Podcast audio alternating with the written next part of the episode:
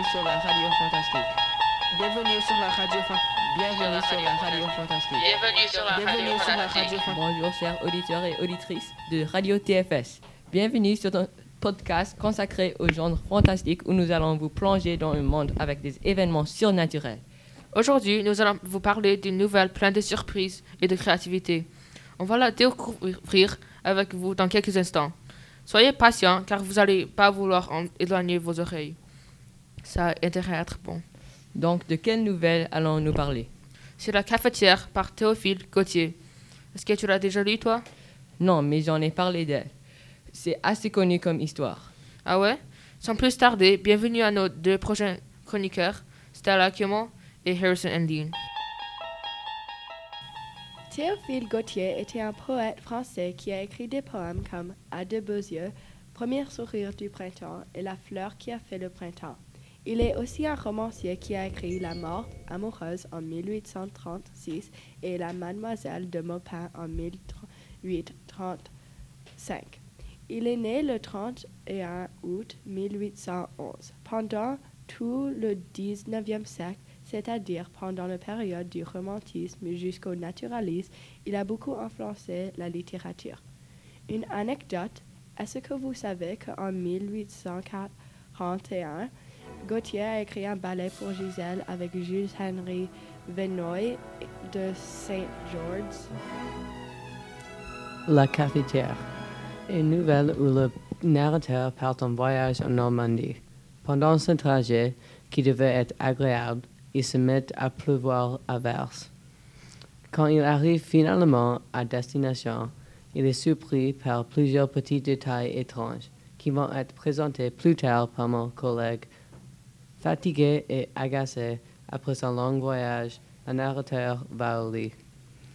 Merci à nos chroniqueurs Stella et Harrison pour avoir présenté l'auteur et cette œuvre importante de la littérature fantastique. On a maintenant Naomi Yu et Lucas Bolaich qui vont nous présenter les éléments fantastiques du point de vue du narrateur. Rien n'était dérangé. La toilette couverte de boîtes à pain, de houppes à poudrer, paraissait avoir servi la vieille.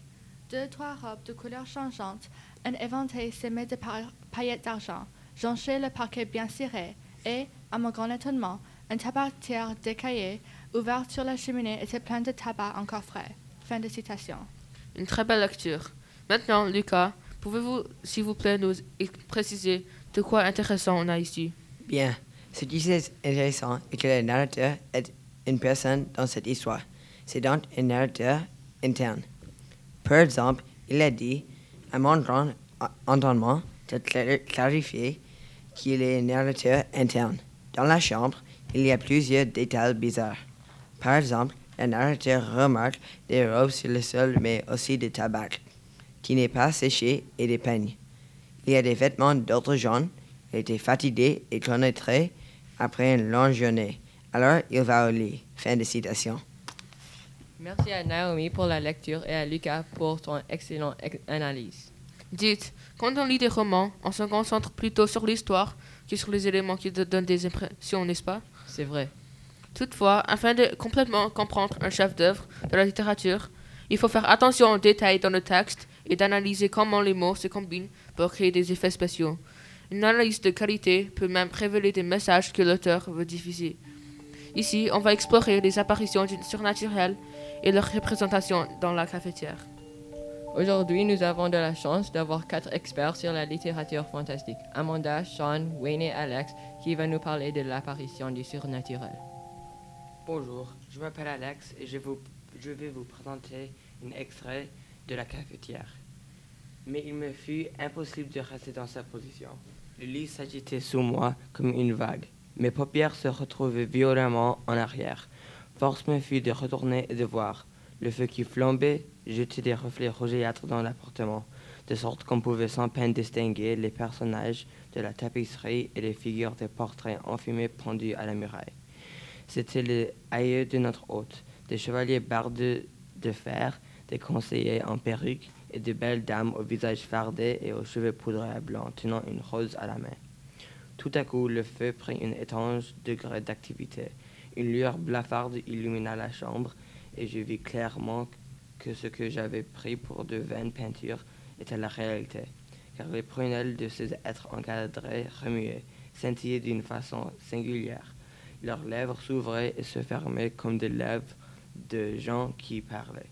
Mais je n'entendais rien que le tic-tac de la pendule et le sifflement de la bise d'automne. Une terreur insurmontable s'empara de moi. Mes cheveux s'en hérissèrent sur mon front.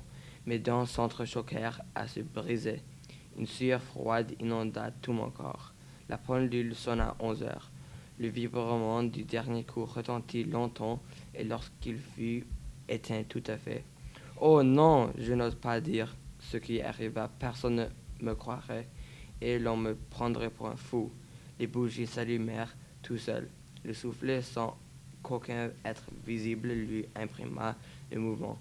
Se prit à souffler le feu en râlant comme un vieillard asthmatique, pendant que les pincettes fourgonnaient dix dans le tisson et que la pelle relevait des cendres. Ensuite, une cafetière se jeta en bas d'une table où elle était posée et se dirigea clopin-clopant vers le foyer où elle se plaça entre les tissons. Quelques instants après, les fauteuils commencèrent à s'ébranler et, agitant leurs pieds tortillés d'une manière surprenante, vers de se ranger autour de la cheminée.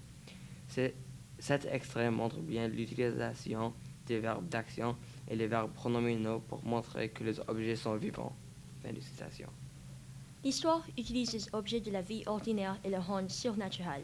Il prend vie et la fantastique est née.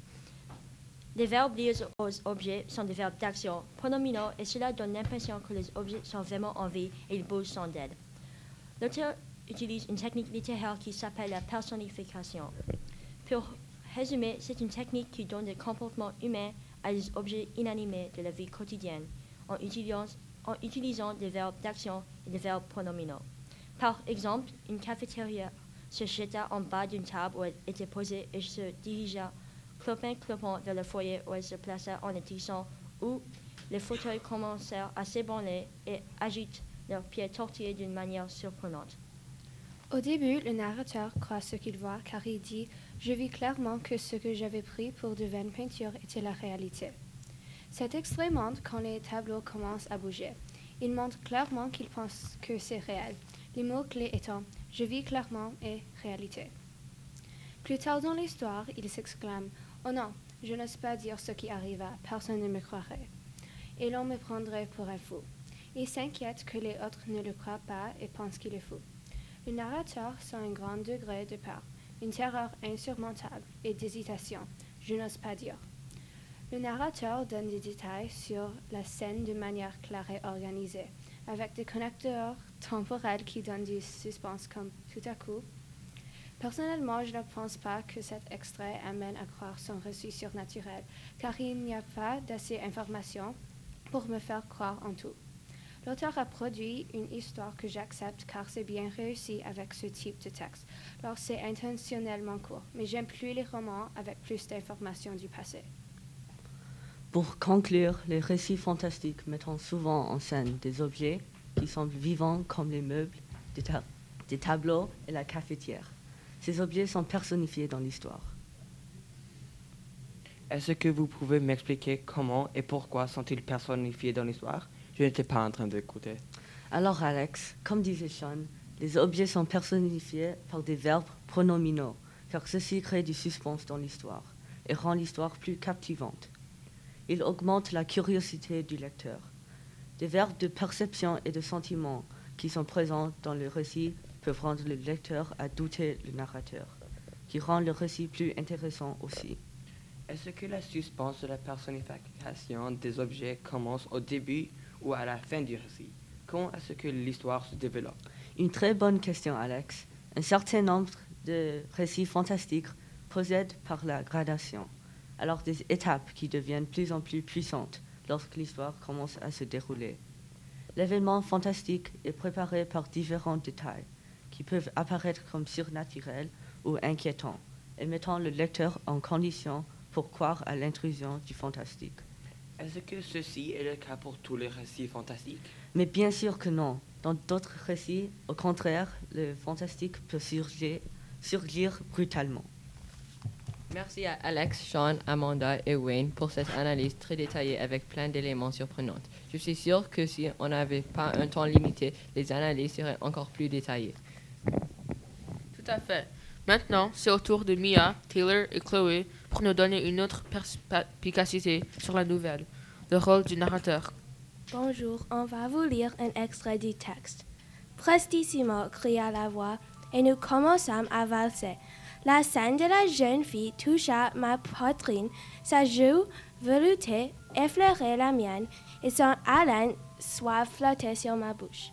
Jamais de la vie je n'avais éprouvé une pareille émotion. Mes nerfs tressaillaient comme des ressorts d'acier, mon sang coulait dans mes artères et torrent de lave, et j'entendais battre mon cœur comme une montre accrochée à mes oreilles. Pourtant, cet état n'avait rien de pénible. J'étais inondée d'une joie ineffable et j'aurais toujours voulu demeurer ainsi, et chose remarquable. Quoique l'orchestre eût triplé de vitesse, nous n'avions besoin de faire aucun effort pour le suivre. Les assistants, émerveillés de notre agilité, criaient bravo et frappaient de toute leur force dans leurs mains, qui ne rendaient aucun son. Angela, qui jusqu'alors avait valsé une énergie et une justesse surprenantes, parut tout à coup se fatiguer. Elle pesait sur mon épaule comme si ses jambes lui eussent manqué. Ses petits pieds, qui une minute auparavant effleuraient le plancher, ne s'en détachaient que lentement, comme s'ils eussent été chargés d'une masse de plomb. Angela, vous êtes lasse, lui dis-je. Reposons-nous. Je le veux bien, répondit-elle en s'essuyant le front avec son mouchoir. Mais pendant que nous valsions, ils se sont tous assis. Il n'y a plus qu'un fauteuil, et nous sommes deux. Quelle importance, mon bel ange! Je vous prendrai sur mes genoux. Fin de citation. Dans cet extrait du texte, on peut voir que le narrateur a un rôle d'acteur. Ses sentiments évoquent la nervosité et l'amour. Donc, comment est-ce que ces éléments sont-ils montrés par les mots du narrateur? On peut le voir dans les lignes suivantes qu'il est nerveux. Le narrateur dit mes nerfs tressaillaient comme des ressorts d'acier, mon sang coulait dans mes artères et torrent de lave et j'entendais battre mon cœur comme une montre accrochée à mes oreilles. Dans l'extrait que nous avons juste lu, on peut voir qu'il ressent de l'amour quand il danse avec Angela. Dans ce texte, les sentiments du narrateur évoluent en même temps qu'il devient un acteur de l'histoire. L'amour remplace la peur. Merci. Et alors, dans cet extrait, le personnage d'Angela apparaît surnaturellement, mais aussi comme un humain. Qu'en pensez-vous? Angela est surnaturelle, mais a des caractéristiques de la réalité. Elle entraîne le narrateur dans la voie du surnaturel et le narrateur parle le sentiment de confusion dans son esprit. Il est très fasciné par Angela, qui n'a plus aucune résistance et il croit à ce qu'il voit. En conclusion, elle est surnaturelle car elle séduit le narrateur avec sa voix du surnaturel. Et qu'est-ce qui arrive à la fin avec Angela? Je n'ai pas vraiment compris. On ne peut jamais savoir exactement à ce qui vraiment arrivait car l'auteur n'a pas écrit un fin, mais à mon avis, je crois qu'Angela est en train de mourir. Ah, d'accord, je comprends maintenant. Aussi, dans cet extrait du texte, Théophile Gauthier a écrit plusieurs messages cachés avec un double sens, figuré et propre.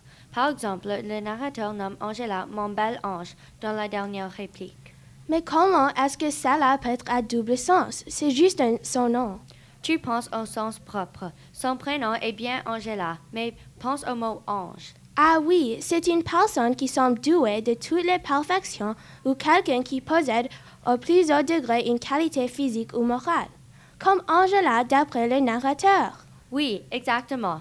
Les extraits du texte ont souvent des messages que l'on doit découvrir dans une perspective critique comme le sens de mon bel ange. Mais est-ce que cela est dans tous les romans fantastiques? Oui, bien sûr. Ce n'est pas juste présent dans les romans fantastiques, mais dans toutes les histoires et extraits. Vraiment, tu as juste ouvert une nouvelle perspective à la lecture à laquelle je n'ai jamais pensé. Dans l'extrait du texte, il y a quelques éléments surnaturels. J'étais inondée d'une joie ineffable. C'est quoi ineffable? Cela veut dire qu'il est impossible de nommer ou de décrire en raison de sa nature, de sa force et de sa Et j'aurais toujours voulu demeurer ainsi, et chose remarquable, quoique l'orchestre y triplait de vitesse. Nous n'avions besoin de faire aucun effort pour le suivre. Cette citation explique que c'est possible que tous un orchestre peut tripler de vitesse tous ensemble. Les assistants, émerveillés de notre agilité, criaient bravo et frappaient de toute leur force dans leurs mains qui ne rendaient aucun son. Cet exprès explique que si tu frappes de toutes tes forces dans tes mains, ça ne fera pas de son. Dans la vie réelle, ces deux actions n'arriveront jamais. Merci à Mia, Chloé et Taylor pour une analyse exigeante et un grand remerciement à nos excellents auditeurs. Sans leur dévouement, aucun de cela serait possible. Cela conclut la discussion d'aujourd'hui. Merci beaucoup aussi à vous d'avoir écouté aussi attentivement et patiemment cette nouvelle émission de Radio TFS. Cela a été un énorme encouragement.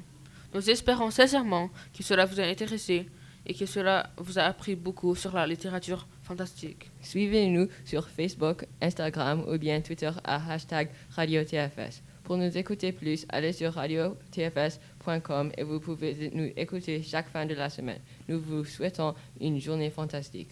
Dans notre prochaine émission, nous allons parler du genre fantastique et du dénouement de la nouvelle. À bientôt. Radio Fantastique.